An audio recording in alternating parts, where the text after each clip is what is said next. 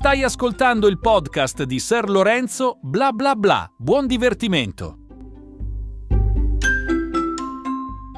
Ed eccoci arrivati finalmente all'ultima puntata della maratona Disney. Ce l'ho fatta, non mi sembra vero, finalmente posso tirare un sospiro di sollievo perché ho ufficialmente completato tutti i classici Disney e lo dico con soddisfazione. Ho iniziato ben più di 13 mesi fa, credo, e ogni settimana sono andato avanti guardando un classico alla volta e beh, saltando qualcuno in verità, però ce l'ho fatta. Allora, diciamo che con questa puntata si conclude anche il podcast dedicato ai classici Disney. Io ho comunque intenzione di rivedere per l'ennesima volta tutti i classici, infatti già da questa settimana ho ricominciato con Biancaneve, però stavolta vorrei andare molto più lentamente, quindi senza la cadenza settimanale, eh, quindi senza questo impegno no, impellente di dover uh, vedere per forza nell'arco di una settimana un classico Disney, stavolta vorrei prenderla con calma. Infatti Biancaneve la sto portando avanti da alcuni giorni ma è bellissimo, cioè non mi stancherò mai di vedere i classici Disney. Oggi andremo ad analizzare gli ultimi, se non sbaglio, sei classici, partendo da Ralph Spaccatutto e finendo con Wish, quindi contiamoli insieme. Sono Ralph Spaccatutto, Frozen 2, Il segreto di Arendelle, Raya e l'ultimo drago, Incanto, Strange World, Un mondo misterioso e appunto Wish. Diciamo che da un certo punto in poi la Disney ha perso un po' lo smalto che la contraddistingueva. E ehm, anch'io a poco a poco mi sono disinteressato a questi classici. Mm, a un certo punto anche ho anche dubitato di star vedendo dei classici Disney, vi dico la verità, eh, non sono più come quelli di una volta, e questo è il boomer che parla. Non ci sono più i classici di una volta. Ho sempre detto che io non, apprezza, non apprezzo molto i, la CGI, questa animazione che ormai ha sostituito quella tradizionale. E ehm, non lo so, devo alzare le spalle e dire ok, il mondo è cambiato e quindi è normale che, anche, che ci sia un'evoluzione anche per quanto riguarda l'animazione e quindi non possa farci niente. Allora, di questi sei classici devo fare la classifica partendo dall'ultima posizione e cioè la sesta ed è molto difficile perché in realtà Mm, in questo caso ci sono stati pochi film che mi hanno convinto appieno. Quindi eh, all'ultimo posto, in questo caso metto Ralph Spacca Internet perché è stato l'unico classico Disney che non sono riuscito a finire. Allora, alcuni, come ho ammesso, li ho saltati, come mm, musica maestro i Tre Caballeros, quei classici che secondo me non dovevano nemmeno essere annoverati tra i classici, quindi è un discorso a parte. O come anche Winnie the Pooh, che secondo me appunto non è un classico, cioè può essere anche bellissimo, ma io non lo vedo inserito tra i classici. Mentre Ralph spacca internet, sì, purtroppo è un classico, ehm, però mi ha annoiato parecchio. Fino alla metà l'ho adorato perché nel seguito del primo uh, Ralph Spaccatutto um, parla di internet, quindi mi piace anche il modo in cui è rappresentato, a un certo punto fa anche vedere le principesse della Disney, quindi fino alla corsa delle macchine mi è piaciuto. Da un certo punto in poi non ho più capito cosa stessero combinando, non c'è stata più una trama. Eh, ho visto che lui diventava all'improvviso gigante, c'erano un sacco di copie di Ralph. Ho detto no, no, non ce la faccio e quindi l'ho abbandonato. Magari lo riprenderò quando appunto rifarò di nuovo la maratona e mi capiterà, però non mi ha convinto assolutamente. Al quinto posto metto uh, Strange World, un mondo misterioso, perché anche in questo caso c'è stato qualcosa che non mi ha convinto. Il, uh, il, problema non è che il protagonista sia apertamente omosessuale, cioè bellissimo anzi, però in questo film hanno voluto inserire un po' troppe cose, troppe troppe cose Mm, un po' troppi temi come il cane zoppo, cioè che non ha una zampa, cosa mi rappresenta in questo caso?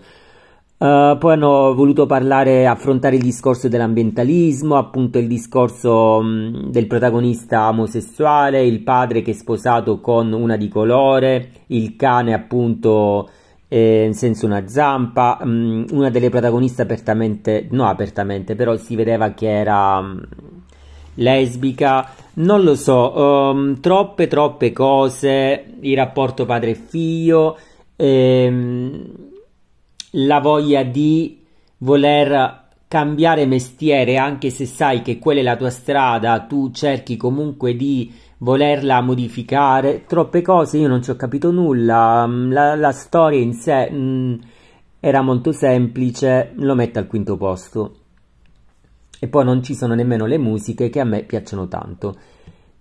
Quarto posto uh, metto Frozen 2, il segreto di Arendelli, il seguito di Frozen. A me Frozen non è che piaccia molto, mm, mi sembra veramente che abbia un target prettamente femminile, quasi a voler uh, creare un grande merchandising tipo le Barbie e quindi spinga molto sul marketing. Um, alcune scelte non mi sono piaciute, per esempio il protagonista che a un certo punto si mette a cantare insieme alla renna. Um, non lo so, non mi è piaciuto, non mi ha convinto, mi è sembrato veramente una parodia stupida. Ci sono state alcune scene invece molto belle verso la fine, quando c'è la lotta, però uh, anche il, um, quello che fa ridere, come si chiama? Oarf mi sembra, ehm, quella cosa fatta di ghiaccio, nel primo film magari era anche simpatico, qua uh, faceva um, cadere il latte alle ginocchia, quindi niente, nemmeno in questo caso ci siamo. Uh, poi che resta? Wish, Encanto e Uh, Raya, allora, uh, fra questi tre, Wish lo metto al terzo posto. Non mi è dispiaciuto, però mh, mm, non ha ricevuto critiche positive. Si tratta eh, dell'anniversario dei 100 anni della Disney. Uno magari si aspettava chissà cosa e quindi era carico di aspettative e ha deluso le attese. Ehm, c'è qualcosa di strano anche qui, perché hanno voluto giocare con l'animazione, quindi non c'è l'animazione CGI, ma un'animazione che ricorda quella tradizionale.